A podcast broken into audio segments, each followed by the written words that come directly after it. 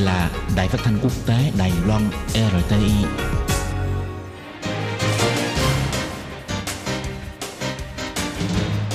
Ban Việt ngữ xin kính chào quý vị và các bạn.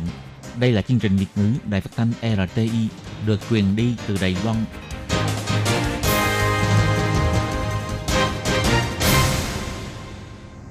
Minh Hà xin kính chào quý vị và các bạn. Hôm nay là thứ năm, ngày 31 tháng 10 năm 2019, cũng nhằm ngày mùng 4 tháng 10 âm lịch năm kỷ hợi. Thưa quý vị, hôm nay chương trình phát thanh Việt ngữ Đài RT sẽ lần lượt đến quý vị theo nội dung đầu tiên là tin thời sự, bài chuyên đề, tiếng hoa cho mỗi ngày, chuyên mục cộng đồng người Việt tại Đài Loan và sẽ khép lại qua chương trình ca khúc xưa và nay. Trước nhất sẽ do Minh Hà mở đầu vài dòng tin chính. Với hội nghị APEC, Tổng thống Thanh Văn nói rằng vẫn thông qua cuộc đối thoại cấp bộ trưởng thúc đẩy đề xướng của Đài Loan. Ủy ban đối ngoại Hạ viện Mỹ thông qua đạo luật về Đài Bắc, Tổng thống Thanh Văn cho biết khẳng định Đài Loan kiên định giữ vững dân chủ. Thông qua dự toán ngân sách đặc biệt mua máy bay F-16V, Thủ tướng Tô Trinh Sương mong giành được sự ủng hộ của các chính đảng. Bảo tàng Cố Cung dự định phát hành thẻ yêu mến bảo tàng Đài Loan vào năm 2020, có thể tham quan miễn phí trong một năm. Di dân mới mang thai khi mới đến Đài Loan sẽ được tham gia bảo hiểm y tế ngay lập tức. Ông Trần Thời Trung cho biết rất cần chăm sóc nhưng phải cân nhắc tính công bằng. Lễ hội biển hoa Tân Xã rộng hơn 3.000 m2 đến ngắm muôn màu sắc hoa đung đưa trước gió. Và sau đây mời các bạn theo dõi tiếp các tin chi tiết. Do ngập tình hình bất ổn chính trị trong nước vào lúc 10 giờ tối ngày 30 tháng 10 giờ Đài Bắc, Tổng thống Chile Sebastián Pinera chính thức tuyên bố hủy tổ chức hội nghị các nhà lãnh đạo kinh tế APEC lần thứ 27 và hội nghị quốc tế chống biến đổi khí hậu lần thứ 25. Ngày 31 tháng 10, người phát ngôn Bộ Ngoại giao bà Âu Giang An một lần nữa trả lời rằng phía Đài Loan hiểu được chính phủ Chile do ảnh hưởng của tình hình bất ổn trong nước nên mới đưa ra quyết định khó khăn này – Tuy nhiên cảm thấy đáng tiếc việc hủy bỏ hội nghị, hy vọng tình hình ở Chile có thể nhanh chóng khôi phục ổn định. Bà Âu Giang An nêu ra, Đài Loan là một thành viên trong APEC, luôn coi trọng và tích cực tham gia các hội nghị và hoạt động của APEC. Đài Loan bày tỏ khẳng định kết quả tổ chức hội nghị của Chile tiến hành trong năm nay. Bộ Ngoại giao cũng sẽ tiếp tục theo dõi tình hình phát triển sau này, đồng thời phối hợp với mọi sắp đặt có liên quan. Tổng thống Thanh Văn cũng bày tỏ đáng tiếc trước việc hủy hội nghị APEC bà đã chỉ thị các ban ngành tiếp tục thông qua cuộc đối thoại cấp bộ trưởng đa phương thúc đẩy đề xướng của Đài Loan vẫn tiếp tục và tích cực tham gia hoạt động quốc tế. Tổng thống Thái Anh Văn cho biết như sau.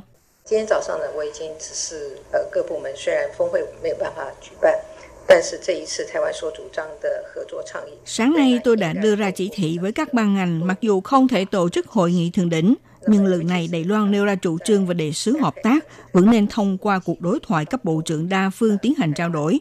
Đặc biệt là APEC đang thúc đẩy lâu dài về cơ hội công nghệ số. Đài Loan càng nên thể hiện sức mạnh thực tế, đưa ra sự đóng góp. Bất kể là hội nghị thượng đỉnh có tổ chức hay là không, Đài Loan vẫn nên tiếp tục và tích cực tham gia vào hoạt động quốc tế. Tổng thống nêu ra, APEC là diễn đàn đối thoại kinh tế quan trọng trên quốc tế, cũng là một tổ chức quốc tế quan trọng mà Đài Loan đang góp phần Phía Đài Loan kêu gọi thông qua sự nỗ lực chung của các thành viên APEC có thể áp dụng những biện pháp hỗ trợ bổ sung, thể hiện những thành quả nỗ lực của tất cả thành viên đã thực hiện trong một năm qua. Gần đây, sau phiên họp của Thượng viện Mỹ thông qua dự luật 2019 đề xướng bảo vệ và tăng cường đồng minh quốc tế với Đài Loan, tức là Taipei Act, đạo luật về Đài Bắc, Ủy ban đối ngoại Hạ viện Mỹ cũng thông qua phiên bản của Hạ viện – Ngày 31 tháng 10, Bộ Ngoại giao Trung Hoa Dân Quốc trả lời rằng sự phát triển này một lần nữa thể hiện Quốc hội Mỹ dành sự ủng hộ kiên định đối với Đài Loan tham gia hoạt động quốc tế, ủng hộ Đài Loan qua lại với các nước, cũng phản ảnh đầy đủ quan hệ hữu nghị mật thiết giữa Đài Loan và Mỹ. Sáng ngày 31 tháng 10, Tổng thống Thanh Văn tiếp cựu Chủ tịch Hiệp hội Mỹ tại Đài Loan, ông Richard Bush, cũng là nghiên cứu viên dạy kinh nghiệm của Viện Nghiên cứu Brookings ở Mỹ – Bà bày tỏ cảm ơn Quốc hội Mỹ và cơ quan hành chính thể hiện sự ủng hộ mạnh mẽ đối với Đài Loan tham gia các hoạt động quốc tế, bao gồm đạo luật về Đài Bắc đều được thông qua tại Ủy ban đối ngoại của Thượng viện và Hạ viện Mỹ. Đây là sự khẳng định đối với Đài Loan kiên định giữ vững dân chủ, duy trì hòa bình và thịnh vượng ở khu vực. Tổng thống Thanh Văn cho biết như sau. 昨天的参议院，美国参议院一致通过台北法案。那么 今天最新的消息，众议院外交委员会也通过了众。Ngày hôm qua, Thượng viện Mỹ đã nhất trí thông qua đạo luật về Đài Bắc. Theo thông tin mới nhất của ngày hôm nay, Ủy ban đối ngoại của Hạ viện Mỹ cũng thông qua phiên bản của Hạ viện. Tôi muốn cảm ơn sự ủng hộ của các chính đảng ở Quốc hội Mỹ. Đây là lập trường kiên quyết gìn giữ dân chủ của Đài Loan từ bấy lâu nay. Nỗ lực duy trì hiện trạng hòa bình, ổn định và thịnh vượng ở khu vực Ấn Độ-Thái Bình Dương. Chúng tôi cũng sẽ tiếp tục thắt chặt mối liên hệ với cơ quan hành chính và lập pháp của Mỹ, làm sâu sắc hơn quan hệ đối tác giữa Mỹ và Đài Loan. Đạo luật về Đài Bắc chủ yếu là yêu cầu các cơ quan hành chính của Mỹ nên thể hiện hành động tích cực, ủng hộ Đài Loan tăng cường quan hệ ngoại giao chính thức và quan hệ đối tác phi chính thức với khu vực Ấn Độ-Thái Bình Dương và các nước trên thế giới – nằm trong khung quan hệ với các nước liên quan và Đài Loan, nghiên cứu bàn bạc để điều chỉnh mối quan hệ giữa Mỹ và những nước này. Chỉ thị quan chức của các cơ quan hành chính Mỹ áp dụng biện pháp phát biểu, bỏ phiếu và phát huy sức ảnh hưởng ủng hộ Đài Loan tham gia vào hoạt động quốc tế, đồng thời ủng hộ Đài Loan tiến hành cuộc đàm phán thương mại song phương, tiến tới hiệp định thương mại tự do hai bên cùng có lợi. Ngày 29 tháng 10, tại phiên họp Viện lập pháp thông qua chi tiết điều lệ đặc biệt mua máy bay chiến đấu loại mới. Ngay sau đó, vào ngày 31 tháng 10, tại phiên họp Viện Hành Chính, cũng thông qua dự toán ngân sách đặc biệt mua máy bay chiến đấu loại mới.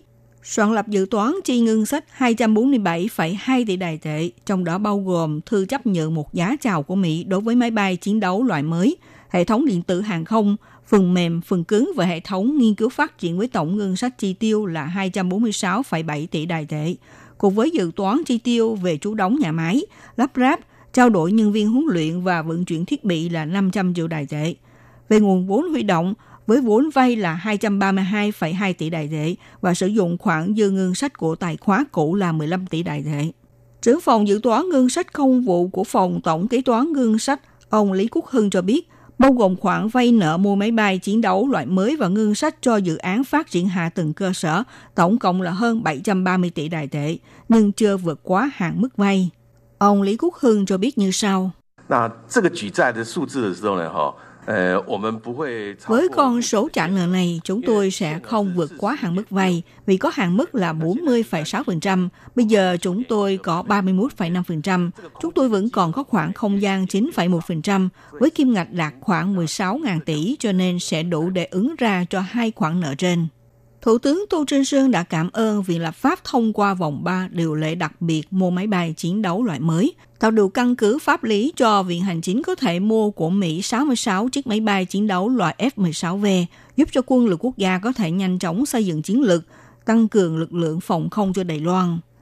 Ngoài ra, có báo chí đưa tin hãng sản xuất máy bay Mỹ Lockheed Martin đã bán đại hạ giá máy bay tiêm kích tàng hình F-35 giảm giá đến mức thấp hơn đơn giá của loại máy bay chiến đấu F-16V mà Đài Loan đang định mua nhập. Ngày 31 tháng 10, Bộ Tư lệnh Không quân đứng ra thanh minh việc này và nhấn mạnh giá thông báo máy bay chiến đấu F-35 của hãng Lockheed Martin là giá cả cung cấp cho quân đội Mỹ và ở nước sở tại nghiên cứu phát triển ra loại máy bay này, vì trong này chưa tính cả tiền vốn tham gia nghiên cứu. Hơn nữa, hàng một sản phẩm, số lượng và thời gian cung ứng hàng cho các nước đều khác nhau – so với các nước mua nhập máy bay F-35 với đơn giá đều đạt hơn 150 triệu đô la Mỹ, cho nên không thể đem so sánh vào các cách suy luận như thế.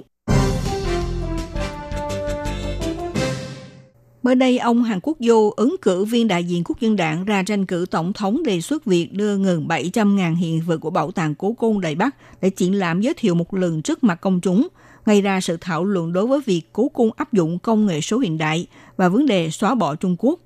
Ngày 30 tháng 10, Viện trưởng Viện Bảo tàng Cố Cung Ngô Mực Sát cho biết, Trung Quốc đang ở ngay đó. Các hiện vật của Bảo tàng Cố Cung chính là những tác phẩm nghệ thuật tinh tế cổ điển của Trung Quốc, không thể nào có vấn đề xóa bỏ Trung Quốc. Ông Ngô Mực Sát cho biết như sau.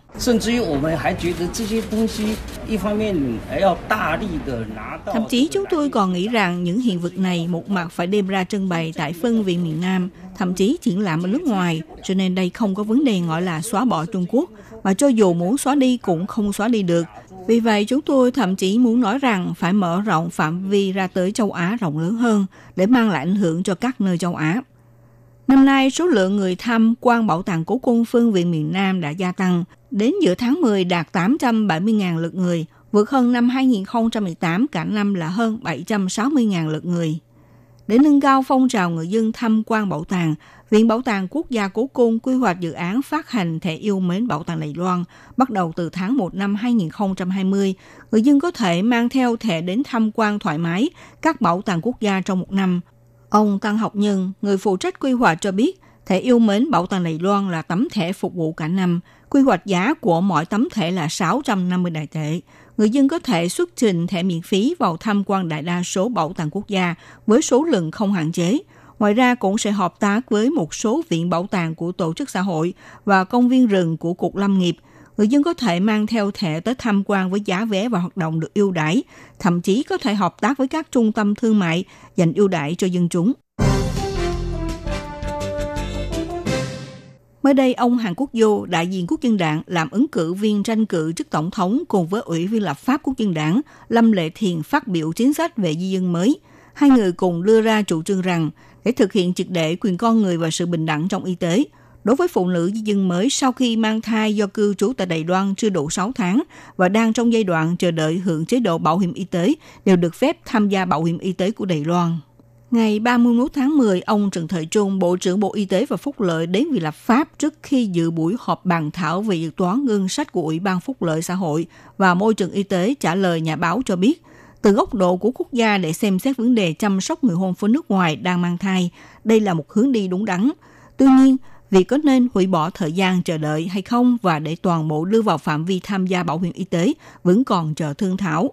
Ông Trần Thời Trung giải thích rằng hiện nay việc quy định phải có hộ khẩu đủ 6 tháng là giai đoạn chờ đợi tham gia bảo hiểm y tế đều không phân biệt đối tượng nào cả. Đồng thời cũng nên cân nhắc đến tính công bằng xã hội đối với những người bị mắc các loại bệnh tật khác, cho nên nên xem xét đến vấn đề hủy bỏ thời gian chờ đợi này – Thế nhưng đối với quyền lợi sức khỏe của những người hôn phối nước ngoài nằm trong giai đoạn này đã và đang mang thai, thì chính phủ lần lượt thông qua chế độ trợ cấp khám thai của Sở Sức khỏe Quốc dân và thông qua quỹ hỗ trợ di dân mới của Bộ Nội chính đang thực hiện để tăng cường sự đảm bảo sức khỏe và quyền lợi của di dân mới. Ông Trần Thời Trung cho biết như thế này. 因为现在所有的哈进来，哈包括我们本国人出籍在国外的。 Hiện nay, đối với tất cả người nước ngoài, trong này bao gồm cả công dân Đài Loan đã cắt hộ khẩu trong nước đến định cư ở nước ngoài cũng thế. Sau khi trở về Đài Loan cũng giống nhau, phải chờ khi đủ 6 tháng mới được tham gia bảo hiểm y tế. Cũng không phải do có người mang thai thì được hưởng đại ngộ đặc biệt. Nếu như có đại ngộ đặc biệt như vậy thì đối với những người bị mắc các loại bệnh khác thì sẽ không được công bằng. Chúng tôi có đưa ra chế độ trợ cấp khám thai dành cho di dân mới. Còn đối với những vấn đề y tế do bị thương hay các nhu cầu khác thì chúng tôi có quỹ hỗ trợ di dân mới để xử lý vấn đề có liên quan.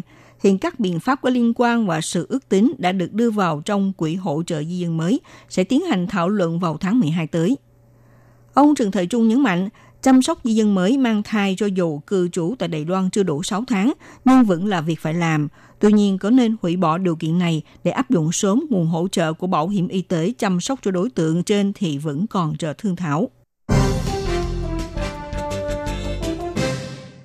Một biển hoa rộng hơn 3.000 mét vuông với muôn màu sắc hoa đang đung đưa theo chiều gió. Đây là lễ hội biển hoa Tân Xạ Đại Trung diễn ra hàng năm thu hút hơn 2 triệu lượt khách du lịch tham quan. Năm nay với chủ đề Hạnh phúc biển hoa, sống chậm ở phố núi, tạo dựng một thảm hoa lãng mạn nhất thế giới. Trưởng ban Cục Du lịch thành phố Đại Trung Nghiêu Bách Thừa cho biết, năm nay ban tổ chức thông qua sự cho phép của Hiệp hội Saint Exupéry của Pháp với chủ đề Le Petit Prince – chúng tôi thách thức một hình tô tem bông hồng lớn nhất thế giới ở khu Tân Xã tạo dựng một thảm hoa hồng khổng lồ với kích thước 200 m nhân cho 200 m. Du khách không những được tự mắt ngắm nhìn những đóa hoa khuê sắc, lần này cũng kết hợp với hội trợ nông nghiệp của vùng Trung Bộ xây dựng khu triển lãm nông sản đặc trưng rộng 1,55 ha và khu trưng bày rau cải hoa quả rộng 0,8 ha, người dân có thể tới tìm hiểu nền công nghiệp đặc sản, bổ sung thêm giá trị dinh dưỡng của thực phẩm nông nghiệp – Lễ hội biển hoa Tân Xã năm nay đã trưng bày hơn 200.000 loại hoa cỏ với đủ sắc màu, giới thiệu nguồn tài nguyên thiên nhiên phong phú của thành phố núi Tân Xã.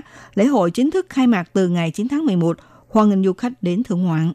Các bạn thân mến, các bạn vừa theo dõi bản tin thời sự hôm nay của Đài RT do Minh Hà biên tập và thực hiện. Xin cảm ơn sự theo dõi của quý vị.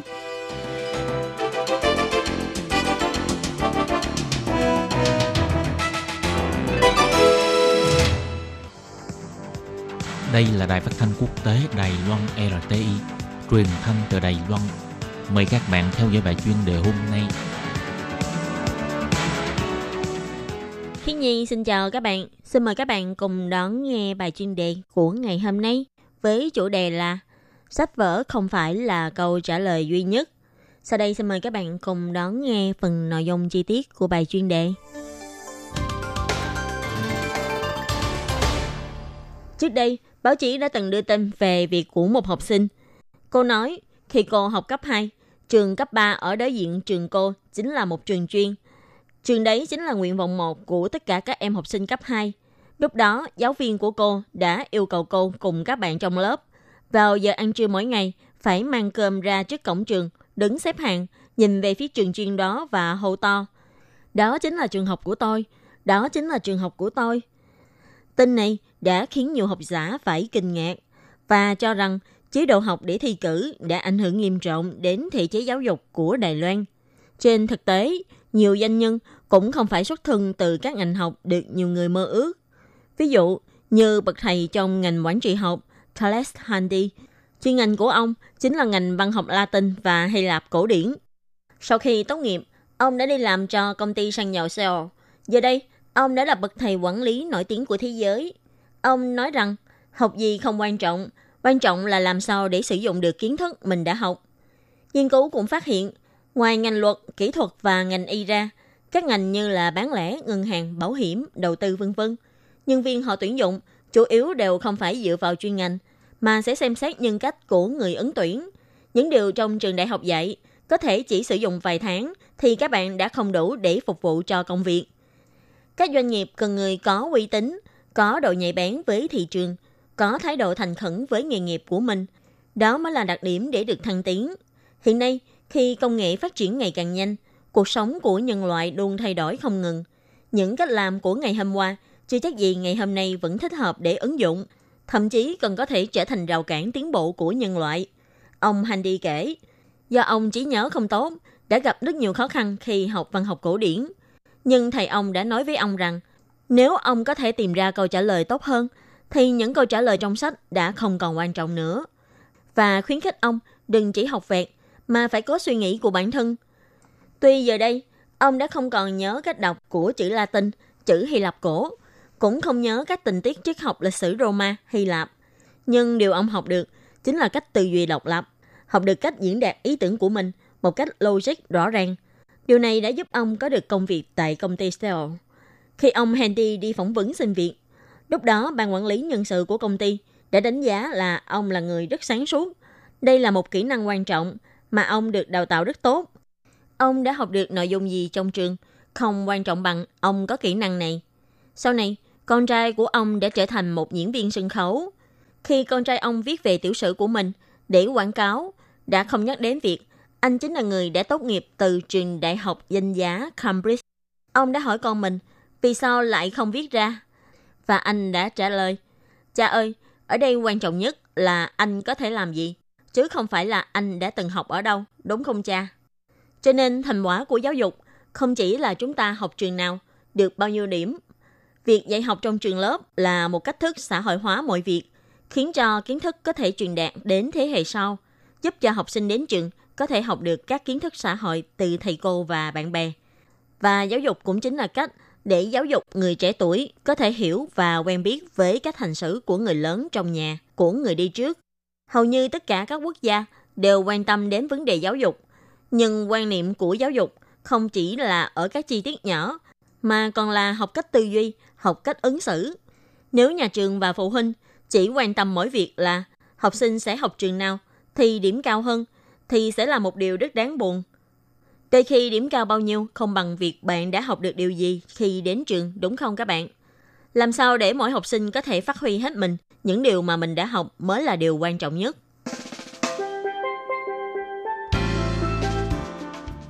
Các bạn thân mến, chuyên đề của ngày hôm nay với chủ đề là sách vở không phải là câu trả lời duy nhất do khiến nhi biên tập và thực hiện cũng xin tạm khép lại tại đây. Cảm ơn sự chú ý lắng nghe của quý vị và các bạn. Xin thân ái chào tạm biệt các bạn.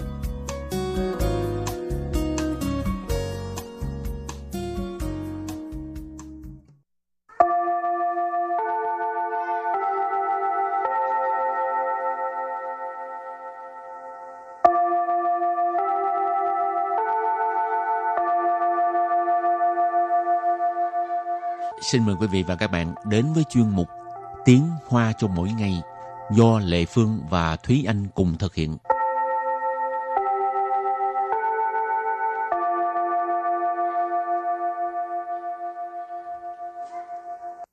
Thúy Anh và Lệ Phương xin kính chào quý vị và các bạn. Chào mừng các bạn đến với chuyên mục Tiếng Hoa cho mỗi ngày ngày hôm nay. Nghe nói Thúy Anh có một cái kinh nghiệm là hình như mắc bệnh truyền nhiễm gì mà nhà trường cho nghỉ học cả tuần luôn ha. Cho toàn trường nghỉ luôn á. Đây là một sự hiểu lầm to lớn. Chẳng may là vừa ngay hôm trường phải đóng cửa vì có học sinh bị nhiễm H1N1. Hôm ừ. đó Thúy Anh bị cảm và bị sốt ừ. là một trong những triệu chứng đầu khi mà nhiễm H1N1 cho nên thật ra là không có bị nhiễm H1N1 chẳng qua là bị cảm thôi à, nhưng mà khi mà đang thịnh hành về cái bệnh gì ha mà mình cũng tự nhiên bị sốt đồ gì là cũng ừ. lo ha ừ. Ừ. rồi hôm nay mình học hai câu câu thứ nhất vì căn bệnh nhiễm virus đường ruột trường học phải cho học sinh nghỉ học và câu thứ hai như vậy mới tránh bị truyền nhiễm và sau đây chúng ta lắng nghe cô giáo đọc hai câu mẫu này bằng tiếng Hoa. 因为肠病毒，学校停课了。这样才能避免传染。Thúy Anh xin giải thích câu mẫu số 1. 因为肠病毒，学校停课了。因为因为 nghĩa là vì, bởi vì.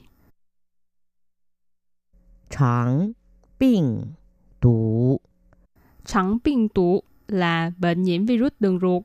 Bệnh tụ là virus, trắng là đường ruột. Xuế xiao Xuế xiao là trường học.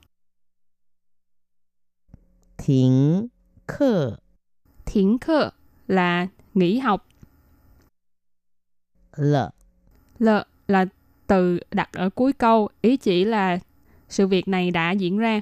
Và sau đây chúng ta hãy cùng lắng nghe cô giáo đọc lại câu mẫu này bằng tiếng Hoa. 因为肠病毒，学校停课了。因为肠病毒学校停课了. Câu này có nghĩa là vì căn bệnh nhiễm virus đường ruột, trường học phải cho học sinh nghỉ học. Và câu thứ hai, như vậy mới tránh bị truyền nhiễm. 这样才能避免传染. Lê Phương xin giải thích câu 2. 这样这样这样 là như vậy. 才能才能 là mới có thể. Bị miễn Bị miễn Bị miễn là tránh ha. Tránh né. Truyền rạn Truyền rạn có nghĩa là truyền nhiễm. Và bây giờ chúng ta lắng nghe cô giáo đọc câu mẫu này bằng tiếng Hoa. 这样才能避免传染。这样才能避免传染. Câu vừa rồi là như vậy mới tránh bị truyền nhiễm. Và sau đây chúng ta hãy cùng đến với phần từ vựng mở rộng.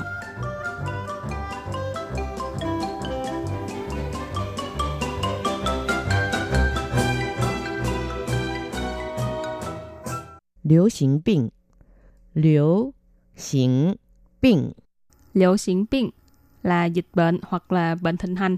Bệnh đang thịnh hành vào một cái giai đoạn đó. Bệnh tủ Bệnh tủ Bệnh tủ Bệnh tủ có nghĩa là virus. Xi菌Xi菌Xi菌nghĩa là vi khuẩn. Cảm rạn Cảm rạn Cảm rạn tức là nhiễm trùng hay là lây nhiễm. Và sau đây chúng ta hãy cùng đặt câu cho những từ vựng mở rộng. Từ đầu tiên là liễu xỉn bệnh, nghĩa là dịch bệnh hoặc là bệnh đang thịnh hành. Liễu xỉn bệnh 指可以感染众多人口的疾病，但不一定为传染病。流行病指可以感染众多人口的疾病， tam bùi tiền 但 bị định rạn bệnh Câu này có nghĩa là dịch bệnh, ý chỉ là bệnh có thể lây nhiễm cho nhiều người, nhưng không nhất định là bệnh truyền nhiễm. Liễu xiển bệnh nãy mình có nói là dịch bệnh, chỉ là ý chỉ, khở gì là có thể, cảnh rạn là truyền nhiễm. Trung tua rỉnh khẩu, trung tua nghĩa là số nhiều, rỉnh khẩu là nhân khẩu, cho nên trung tua rỉnh khẩu ở đây mình cũng có thể dịch là rất nhiều người. Chỉ bệnh là bệnh tật. Cho nên, vế đầu tiên mình ghép lại là dịch bệnh, ý chỉ là bệnh có thể lây truyền cho nhiều người. Tàn, nhưng, bu ý tiền là không nhất định. Quỷ, ở đây nghĩa là là, chuyển rạn bệnh là bệnh truyền nhiễm. Cho nên vế sau ghép lại là nhưng không nhất định là bệnh truyền nhiễm. Học, tiếp tục đặt câu cho từ bệnh tủ, có nghĩa là virus ha. Chơ bệnh tủ 的传播速度很快。这种病毒的传播速度很快, có nghĩa là virus này lan truyền với tốc độ rất là nhanh. 这种病毒 có nghĩa là loại virus này. 这种 tức là loại này, 病毒 là virus, 传播 tức là lan truyền, ở đây có nghĩa là lan truyền. Su tu là tốc độ ha. Hần khoai là rất nhanh. Và đặt câu cho từ kế tiếp là si chuyên, nghĩa là vi khuẩn. 洗手是打败细菌最简单的方法。洗手是打败细菌最简单的方法. Câu này có nghĩa là rửa tay là phương pháp đánh bại vi khuẩn đơn giản nhất. Xí sổ là rửa tay. Tà bại là đánh bại. Xi chuyên, nãy mình có nói là vi khuẩn. Duy giản tan, nghĩa là đơn giản nhất. Phương pháp là phương pháp. Cho nên câu này ghép lại là rửa tay là phương pháp đánh bại vi khuẩn đơn giản nhất. Rồi và đặt câu cho từ cuối cùng, cảm染, tức là nhiễm trùng hay là lây nhiễm ha.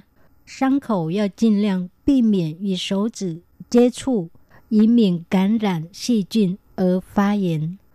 伤口要尽量避免与手指接触，以免感染细菌的发炎。伤口 là vết thương, 尽量 là cố gắng ha, 避免 là tránh, 与 là với, 手指 là ngón tay, 接触 tức là tiếp xúc, 伤口要尽量避免与手指接触 tức là vết thương là phải cố gắng tránh tiếp xúc với ngón tay. Dĩ miệng tức là kẻo. Cảm染细菌 là nhiễm vi khuẩn. Phá hiện tức là viêm. Ý miệng cảm染细菌ở phá hiện tức là kẻo bị viêm do nhiễm vi khuẩn. Và sau đây chúng ta hãy cùng ôn tập lại hai câu mẫu của ngày hôm nay. Mời cô giáo đọc hai câu mẫu bằng tiếng Hoa.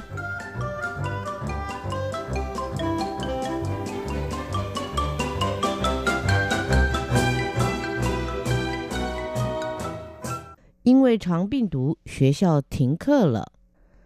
因为因为 nghĩa là vì, bởi vì. 肠病毒肠病毒 là bệnh nhiễm virus đường ruột.病毒 là virus,肠 là đường ruột. 学校学校 là trường học. 停课 Thiển khơ là nghỉ học. L L là từ đặt ở cuối câu, ý chỉ là sự việc này đã diễn ra. Và sau đây chúng ta hãy cùng lắng nghe cô giáo đọc lại câu mẫu này bằng tiếng Hoa. 因为肠病毒，学校停课了。 Câu này có nghĩa là vì căn bệnh nhiễm virus đường ruột, trường học phải cho học sinh nghỉ học. Và câu thứ hai, như vậy mới tránh bị truyền nhiễm. 这样才能避免传染。这样 Chơ dạng, chơ dạng là như vậy. 才能 Trái, nến là mới có thể. 避免 Bi miệng, bi miệng là tránh, ha. tránh né. 传染。 传染có nghĩa là truyền nhiễm. Và bây giờ chúng ta lắng nghe cô giáo đọc câu mẫu này bằng tiếng Hoa. 这样才能避免传染。 Câu vừa rồi là như vậy mới tránh bị truyền nhiễm. Các bạn thân mến, bài học hôm nay đến đây xin tạm chấm dứt. Cảm ơn các bạn đã đón nghe. Bye bye. Bye bye.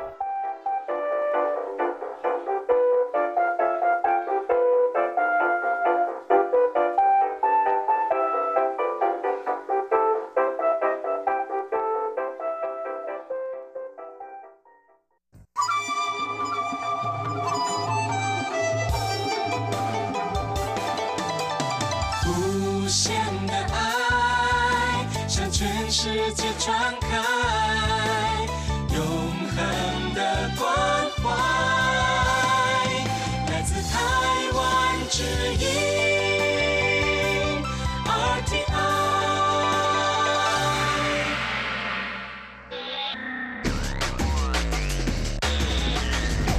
Quý vị đang đón nghe chương trình Việt ngữ tại RTI truyền thanh từ Đài Loan.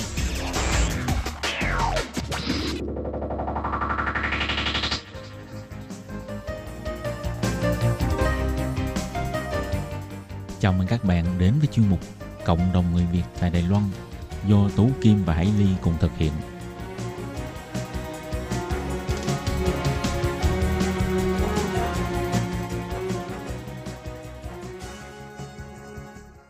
Các bạn thân mến, Hải Ly ờ, xin chào các bạn. Hoan nghênh các bạn lại đến với chuyên mục cộng đồng người Việt tại Đài Loan hôm nay. Và tuần trước ha thì chúng ta đã có dịp đón nghe chị Nguyễn Thúy Hằng, cô giáo dạy yoga ở năm đầu, chia sẻ với chúng ta về yoga.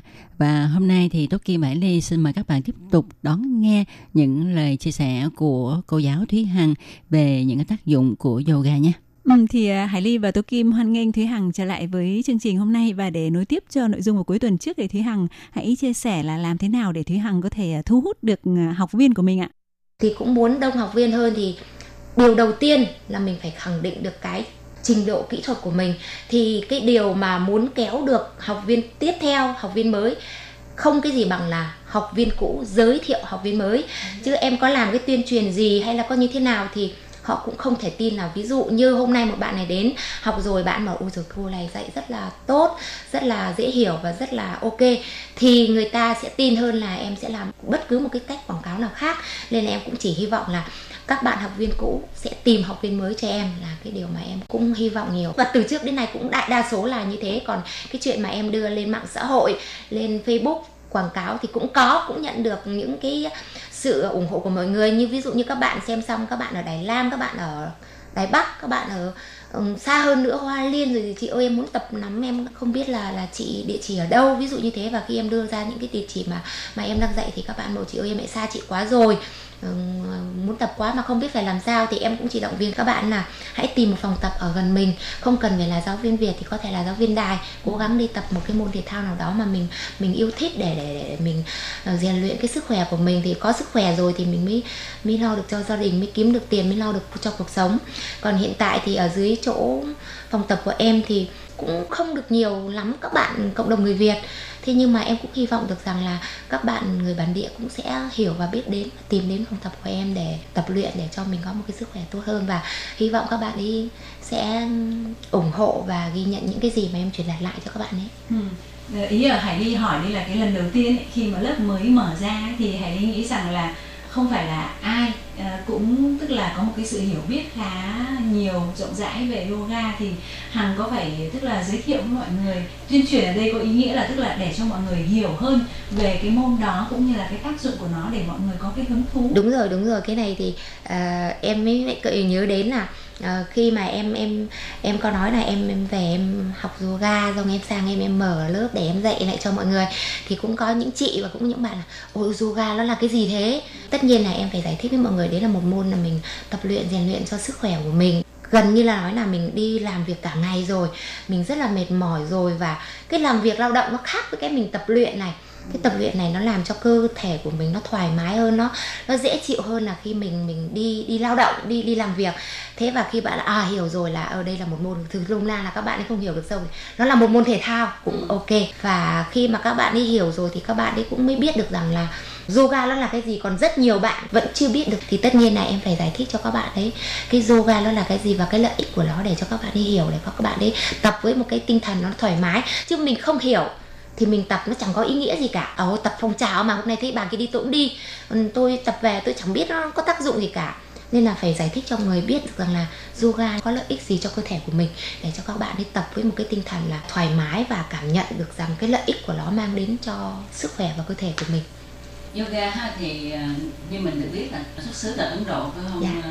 À, thì ở Ấn Độ có rất là nhiều nam giới tập và tại sao à, như hằng thấy hằng mở lớp cũng biết rồi ở Đài Loan và cả ở Việt Nam cũng vậy à, đa số là nữ giới đi tập nhiều hơn vậy thì cái hiện tượng này là như thế nào nam giới không tin hay là họ nghĩ là cái môn tập này nó hơi yếu ớt không có phù hợp với lại nam giới à? Thực ra thì yoga xuất phát từ ấn độ, nhưng mà ấn độ thì họ không quan niệm là nam hay nữ, mà tất cả bên bên bên ấn độ là kể cả nam hay nữ từ như rất nhỏ họ đã được tập rồi. Chỉ có cả đến như yoga vào năm 1979 mới vào Việt Nam của mình. Và cái lúc mới vào thì đúng thật, đại đa số chỉ là chị em phụ nữ tập thôi, hoặc là người lớn lớn tuổi tập thôi, bảo là cái đấy là nó như là dưỡng sinh ấy. Thế nhưng mà đến thời điểm này thì không còn là như thế nữa. Và tất cả các bạn nhỏ hay là các ừ, thanh niên phụ nữ hay là người lớn tuổi nữa đều tập, và khi mà hiểu về nó rồi đều rất là thích.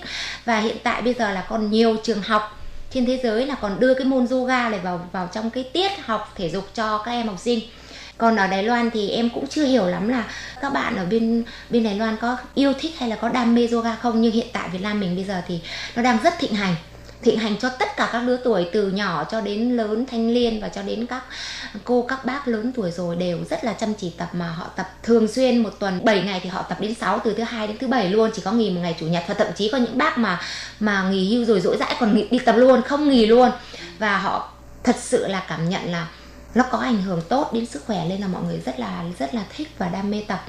Và cho đến thời điểm bây giờ ở Việt Nam chúng ta thì trẻ già lớn bé đều có cái cái cái cái suy nghĩ là phải tập một cái gì đó. Và cái môn yoga là được mọi người lựa chọn rất là nhiều. Còn các bạn thanh niên thì con trai ấy thì có thể là cũng do là nghĩ là thì cần phải dẻo thì mới tập được. Ừ, đúng đúng phải dẻo thì mới uốn éo được như kia. Nhưng mà cũng không hẳn là như thế vì như em đã giải thích trước là không cần phải dẻo mới tập yoga mà mình tập yoga để mình dẻo ra. Nên hiện tại bây giờ ở Việt Nam cũng có các bạn nam thanh niên đăng ký đi đi học yoga. Và hiện tại ở Đài Loan thì như cái lớp mà em tập trước ở Chu Vô Thoán là thanh niên đi tập yoga rất là nhiều. Ừ. bây giờ ở Đài Loan này em thấy thanh niên nam thanh niên ấy chị là đi tập yoga rất nhiều và cái đợt đấy là bạn học của em là ngồi xung quanh em trong lớp ví dụ có 15 người thì cũng phải chiếm đến 4 người bạn là thanh niên rồi. Chứ cũng không hoàn toàn là chỉ có phụ nữ hay là các bà già đi tập nữa. Và bây giờ là các em nhỏ như thầy của em nói là cứ đủ 6 tuổi là có thể tập được yoga rồi. Là có thể tập được rồi. Ừ, thế nên là vậy, ừ, vậy bây giờ cái lớp yoga của hàng đang mở thì chủ yếu là Ờ, những chị em di dân mới ở cái độ tuổi như thế nào và cái mức độ của mọi người bây giờ tập đã đến cái giống như là cái trình độ là sơ cấp trung cấp hay là như thế nào? Thực ra thì ờ, trong phòng tập của em ấy thì um, rất nhiều lứa tuổi nhưng mà cũng không không chênh nhau nhiều quá vì là như ở um, nhiều nhất thì chắc là cũng chỉ tầm khoảng ngoài 50 thôi. Ừ. và chưa có đến bác nào cô nào đến 6 70 cả. Chỉ ngoài 50 thôi và các bạn trẻ thì rơi vào tầm khoảng ngoài 20 tuổi ngoài 20 tuổi. Cái yoga nó thực ra thì đúng ra nó là phải có làm khai giảng từng lớp một dành cho những người mới bắt đầu và dành cho những người học lưng cao. Thế nhưng mà thực ra để mà khi mà trong quá trình em dạy mọi người ấy thì em cũng chỉ biết là các bạn mình cũng chỉ tập đang ở cái mức ngưỡng là cơ bản dành cho người mới bắt đầu. Kể cả là ví dụ như theo một tháng rồi, hai tháng hai tháng sau, thì cũng mới chỉ là ở cái ngưỡng là cơ bản thôi. Cũng chưa thể một bạn nào đó mà có thể vượt lên được cái ngưỡng ngưỡng là nâng cao cả. Và khi mà trong quá trình em huấn luyện hoặc em em dạy cho mọi người thì em sẽ lựa chọn, nếu mà qua được cái ngưỡng cơ bản rồi mà các bạn ấy muốn nâng cao thì em sẽ tách lớp cho các bạn học nâng cao. Nhưng mà thực sự để cho đến giờ phút này thì cũng có những bạn là tập sau 4 năm tháng tập là các bạn ấy cũng tương đối mềm dẻo ra rồi. Và cơ khớp là cũng giãn cũng rất là tốt rồi thì um, cũng cho các bạn ấy thi thoảng là trong cái tiết học là em cho các bạn tập về lực hoặc là thử những cái động tác nâng cao một chút để cho các bạn ấy biết được rằng là lực mình được tới đâu và mình làm được tới đâu. Còn các bạn mà mới vào cũng cứ yên tâm được rằng là à ôi thôi các chị, tập 5 tháng rồi em không theo được. Thực ra thì nó không đến mức độ là như thế, vì là trong một tiết học bao giờ em cũng thiết kế cái bài giảng là người mới và người tập một hai tháng vẫn có thể theo được nhau. Vì sao? Nó đan xen những cái động tác cơ bản. Những cái động tác cơ bản ở đây có nghĩa là sao? Nó chưa đến mức quá khó để cho mọi người là mà cảm thấy nó sợ cả còn khi mà đã lưng cao thì thật sự em phải nhìn được ra thì em mới dám cho tập lưng cao. Chứ còn em chưa nhìn được một đến mọi người đạt được cái mức độ như thế thì không không không dám cho mọi người tập vì là nó cũng sẽ ảnh hưởng đến xương khớp của mình và rất dễ bị tổn thương. Và em cũng chỉ nghĩ là mọi người lên tập cái cơ bản thôi là đã đủ để cho mình mềm dẻo và khỏe mạnh rồi. Chứ còn lưng cao là có thể là đam mê, là là thích chinh phục những động tác khó thì mình mới cần phải là mình học lên một cái khóa nâng cao hoặc lên một cái lớp nâng cao thôi. Còn nếu mà chỉ nghĩ là mình tập để mình mềm dẻo và mình khỏe mạnh thì em nghĩ là mọi người lên tập một cái lớp cơ bản đã là rất là ok rồi. Vì không phải là mình uh, tập xong ô tôi tôi biết tập rồi thì tôi không tập cần tập nữa. Mà mình lên là ngày nào mình cũng lên vận động mình lên tập đi tập lại mà mình làm cho nó mềm dẻo nhuần nhuyễn ra là nó đã đủ để là, là linh hoạt rồi mà. Chứ không phải là ủa nhất định là hôm qua đây tôi lên mạng tôi xem thấy một cái này là nó phải làm được như thế này thì tôi cũng phải làm được cái này. Nếu mà thật sự các bạn muốn chinh phục những cái động tác khó đấy thì các bạn còn phải học rất nhiều rất nhiều nữa thì mới làm được. Còn nếu mà chỉ nghĩ là ô mình đi tập để mình về mình ngủ ngon giấc và mình mềm dẻo ra và mình cảm thấy là tâm trí mình nó thoải mái thì một cái lớp cơ bản đủ cho mọi người đạt được ừ. những cái đấy rồi vậy thế còn cái việc mà, tức là như vừa rồi thúy hằng có nói là mình, tức là soạn cái cái cái bài giảng và áp dụng cái cách dạy như thế nào đấy để trong một lớp có cùng các bạn có thể là À, khá hơn một chút hoặc là chỉ là cơ bản thôi mà các bạn đều vẫn có thể tiếp thu được và cảm thấy là học rất là thoải mái như vậy thì cái việc xây dựng một, những cái động tác ấy, thì là khi trước mà hằng đi học huấn luyện viên quốc tế yoga ở Việt Nam thì mình có được dạy về cái bộ phận này không? Hay là cũng là do hằng trong quá trình mà tiếp xúc với các bạn rồi mình tự tìm tòi và mình tự nghĩ ra? Thực ra khi em đi học thì uh, trong một cái thời gian như thế là được học 84 động tác cơ bản trong yoga. 84 động tác đó thì khi mình dạy nếu mà chỉ có 84 động tác thôi, thì nó rất là nhanh hết. Chỉ khoảng vài vài bữa là hết 84 động tác cơ bản đấy rồi. Nên là trong yoga nó có hàng vài nghìn tư thế và động tác. Nó biến thể, nó biến thể. Nên là ngoài những cái gì em học ở trường lớp ra, thì em vẫn phải tập luyện và nghiên cứu thêm và tìm tòi thêm và tập thêm. Còn trong một cái bài giảng trong một lớp, tại sao có những cái bạn đã tập cũ rồi và có những cái bạn mới mà em vẫn cho học cùng với nhau. Là vì sao? Vì khi mà tập bao giờ em cũng bảo mỗi mọi người là lắng nghe cơ thể của mình. Hôm nay cái bài này, bạn này mới đến, bạn cứ tập, nhưng bạn phải cảm nhận được cơ thể mình làm được tới đâu, mình làm tới đó. Chứ đừng cố, ví dụ trong trong yoga em đang nói một đơn giản như một động tác xoạc, mọi người biết xoạc trong yoga. Nếu mà cơ địa ai mềm thì có thể chỉ 5 ngày sau là các bạn ấy soạc được rồi. Nhưng có những cái bạn, hai năm vẫn không soạc được. Đó là cơ địa của mỗi người. Nên vì sao mà có những cái bạn mà tập đến 2 năm rồi chị ơi em vẫn không soạc được? Đấy là cơ địa. Và có những bạn mà chỉ 5 hôm thôi là các bạn soạc ngang rất là giỏi rồi. Đấy là cơ địa địa của các bạn ấy rất là tốt. Thế nên là tại sao mà em mới dặn mọi người là khi tập, hãy lắng nghe cơ thể. Đừng đừng bao giờ nhìn người bên cạnh. Đừng bao giờ so sánh. Yoga là không đố kỵ và so sánh. Hãy cảm nhận cơ thể của mình làm được tới đâu, ta làm tới đó. Và mình làm được tới đâu, mình làm tới đó. Đừng nghĩ là, ui, tôi thấy cô bên cạnh kia cố soạc rồi tôi soạc cố như thế chỉ làm cho mình tổn thương thôi và không có cái hiệu quả gì cả. Cứ cảm nhận mỗi ngày một chút, mỗi ngày một chút. Nên là hôm nay cũng là cái động tác đấy mình mới chỉ được đi được khoảng 5% thôi nhưng cũng vẫn là cái động tác đấy ngày mai mình đến tập mình lên được 6 rồi. Và cũng lại động tác đấy ngày kia mình lên được 7 rồi. Ví dụ dần dần. có nghĩa nó là phải cần thời gian. Lên là không thể nói là à bạn kia 5 tháng nhưng trước chắc chưa chắc cái bạn 5 tháng tập và đã bằng cái bạn hôm nay mới vào có hai ngày. Vì cơ địa nữa nó lại còn phụ thuộc vào cơ địa nữa. Nên là có những bạn nào mới vào tập nhưng các bạn tập rất là nhanh. Cũng giống như em là hay người ta gọi là có một chút lăng khiếu. Ý là như thế là tập sẽ rất là nhanh. Còn có những bạn là cơ địa hơi cứng một chút thì là cần phải có thời gian. Tí mỗi ngày mình giãn một tí.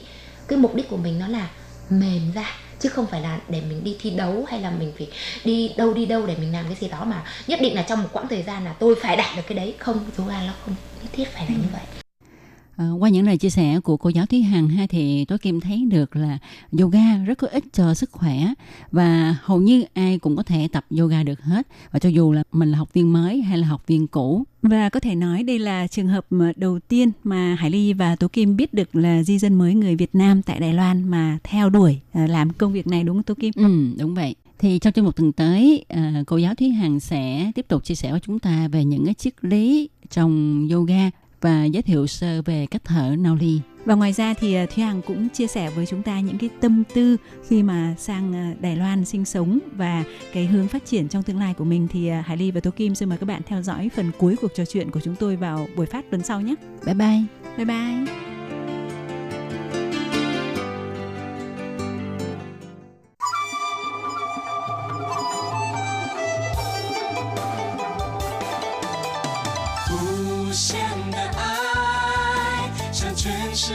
敞开，永恒的关怀，来自台湾之音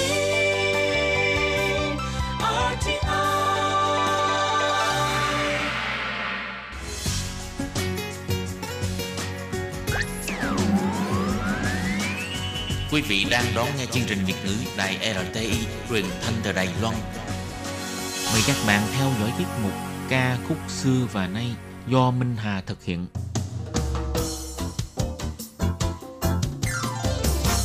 Xin đón chào các bạn đến với chương trình Nhạc trẻ trọn lọc của Đài RTI. Trong chương trình này, Minh Hà sẽ giới thiệu những ca khúc Trung Hoa cùng album đang được giới trẻ Đài Loan yêu thích nhất.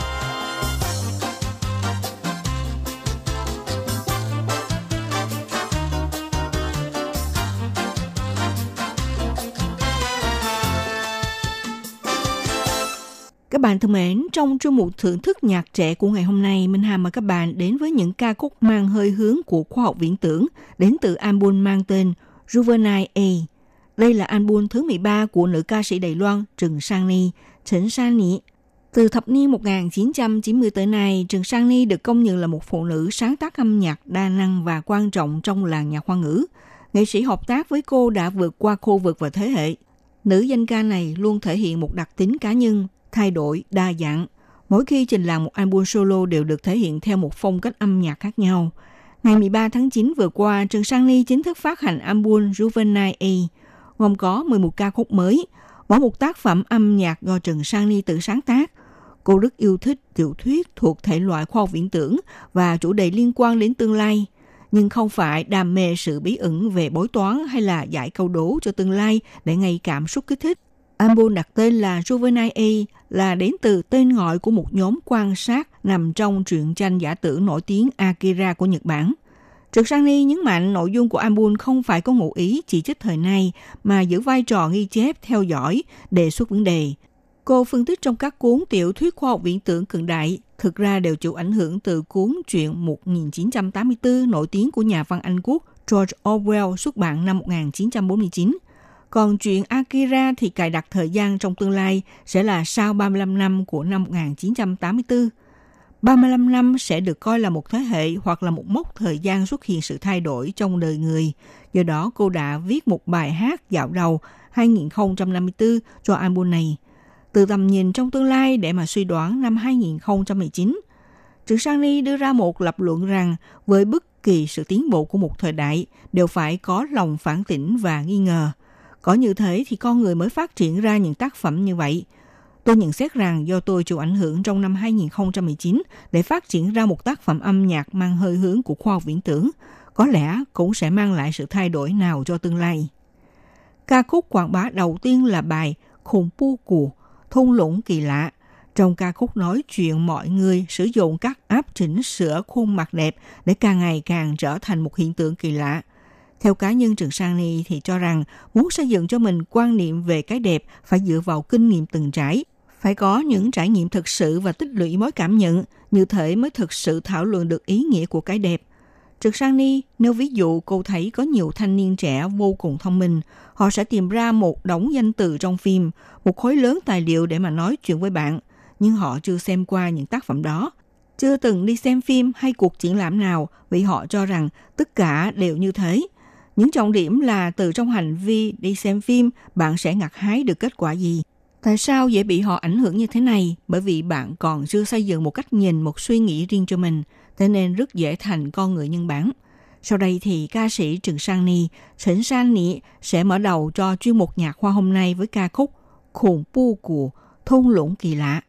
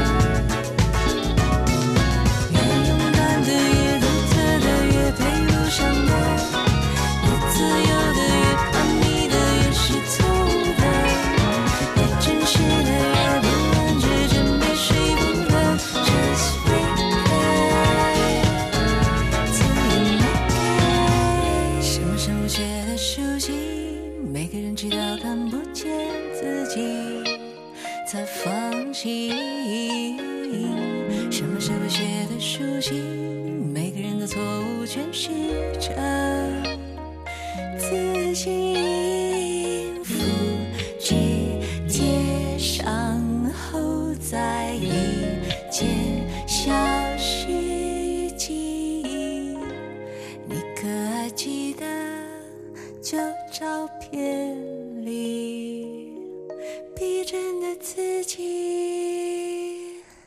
Ca sĩ Trần Sang Ni, Trần Sang Ni tên tiếng Anh là Sandy Chan, sinh ngày 19 tháng 7 năm 1970, không những là ca sĩ, đồng thời là nhà sản xuất âm nhạc, người sáng tác ca khúc, người viết lời và cũng là nhà văn, họa sĩ và nhiếp ảnh gia, là một phụ nữ tài giỏi đã tập hợp nhiều tài năng trên người. Là ca sĩ Đài Loan nhưng quê quán ở Thượng Hải, sinh ra tại Philippines, mang dòng dõi thế hệ thứ ba của nhóm dân Hoa Kiều địa phương.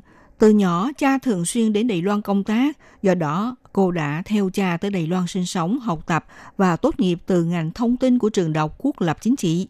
Khi còn là sinh viên, Trần Sang Ly đã bắt đầu sáng tác ca khúc, viết lời và phổ nhạc cho bài hát càng ngày càng ngặt hái kết quả tốt đẹp.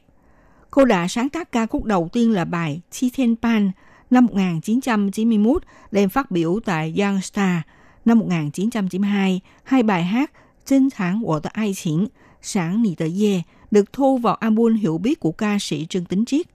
Bài hát Lu Pen Y Sư Thảo được thu vào album đối mặt của ca sĩ Hoàng Phẩm Nguyên. Năm 1994, ca khúc đơn Y Thảo Thẳng Thẳng Tờ Ta Che, một con phố thực dài đã được thâu vào album chính nghệ sĩ sáng tác Dù San Tờ Cổ. Cùng năm phát biểu album đầu tay Washington đốn cây anh đào. Trong album này, cô bao trọn các công tác như là sáng tác nhạc, viết lời, hình vẽ trang bìa album và cả hình vẽ giới thiệu bên trong. Phải nói, Trực Sang Ni luôn cho ra một kho tàng sản lượng bài hát và lời hát thật là phong phú. Sau đó, cô bắt đầu đảm nhận nhà sản xuất âm nhạc. Ở khu vực Đài Loan và Hồng Kông trở thành là một trong những nhà sản xuất âm nhạc quan trọng của làng nhạc hoa ngữ. Tháng 8 năm 1999, Trần Sang Ni giao cho Tuần Sang Thương mại xuất bản cuốn tản văn đầu tiên Hải Hào Trấn San Nị Tờ Su và tái bản vào năm 2000. Năm 2000 hợp tác với nhà thu âm Hồng Kông VG cùng mở phòng công tác âm nhạc The Musicer. Ngày 7 tháng 12 năm 2001, cô lấy danh nghĩa tiểu thư bái kim tham gia concert âm nhạc tại Hồng Kông. Tuy nhiên vì vấn đề phát hành khiến album đầu tiên của tiểu thư bái kim bị hoãn lại và tới năm 2004 mới chính thức phát biểu trước công chúng. Tháng 6 năm 2006 xuất bản tập vẽ đầu tiên Romy Sandy Rosie. Đầu năm 2007 với tập vẽ này đã lọt vào vòng đề cử của giải thưởng Kim Điệp Thiết kế Mỹ thuật và loại sách tiêu biểu được ban giám khảo khẳng định tài năng. Đồng thời cũng nhận được sự đánh giá cao của hội trợ triển lãm sách quốc tế. Ngày 2 tháng 10 năm 2007, Trường Sang Ni lần đầu tiên tổ chức buổi biểu diễn công khai tại Trung Quốc nhân dịp diễn ra lễ hội âm nhạc chân trời Modern. Cô đã trình diễn 11 ca khúc và giành được sự ủng hộ nhiệt tình của fan mến mộ. Và bản thân Trần Sang Ni là một nhạc sĩ tài giỏi, giữ được một vị thế kính trọng trong làng nhạc Đài Loan, nên thường xuyên đảm nhận giám khảo trong các giải thưởng âm nhạc trong và ngoài nước. Các bạn thân mến, sau đây ca sĩ Trần Sang Ni, Trần Sang Ni sẽ khép lại với ca khúc Nì Giao Truy Nã Lì, song ca với ca sĩ Sử Trân Thái, Hứa Trấn Thái. Và đến đây Minh Hà xin kính chào tạm các bạn. Hẹn gặp lại các bạn cũng trên làn sóng này vào buổi phát kỳ sau. Thank you.